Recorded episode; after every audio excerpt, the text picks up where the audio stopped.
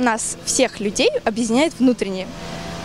Я полагаю, что все мы любим, любим друг друга, как бы любовь не знает каких-то преград или каких-то различий между людьми, между богатыми, бедными, различными расами людей, национальностями, то есть это не играет только когда ты влюблен, поэтому я думаю, что любовь.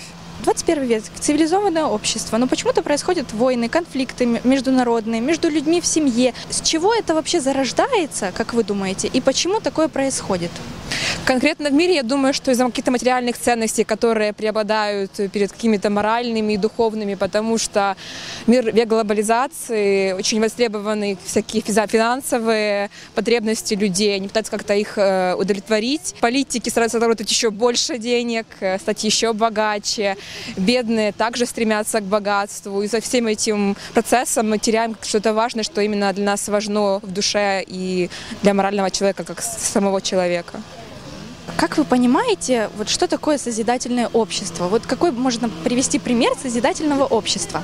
Как я считаю, что поколение в основном подрастающее, что вкладывать в них все самое лучшее, э, хорошее, какие-то залаживать в них качества, воспитание, воспитывать их на литературе, на музыке. Очень важно, чтобы э, дети понимали красоту мира, э, духовного э, человека и общества. Поддерживаете ли вы инициативу между Международного общественного движения «АЛЛАТРА» и сами вот эти вот э, социальные опросы? Это страшно, отвечать на камеру, да, но это важно, потому что такие опросы не понимают не все, но это важно, потому что конфликты возникают, нужно как-то их решать, находить общие темы, э, точки соприкосновения, чтобы мы могли стать ближе друг к другу, к людям и не быть такими зажатыми.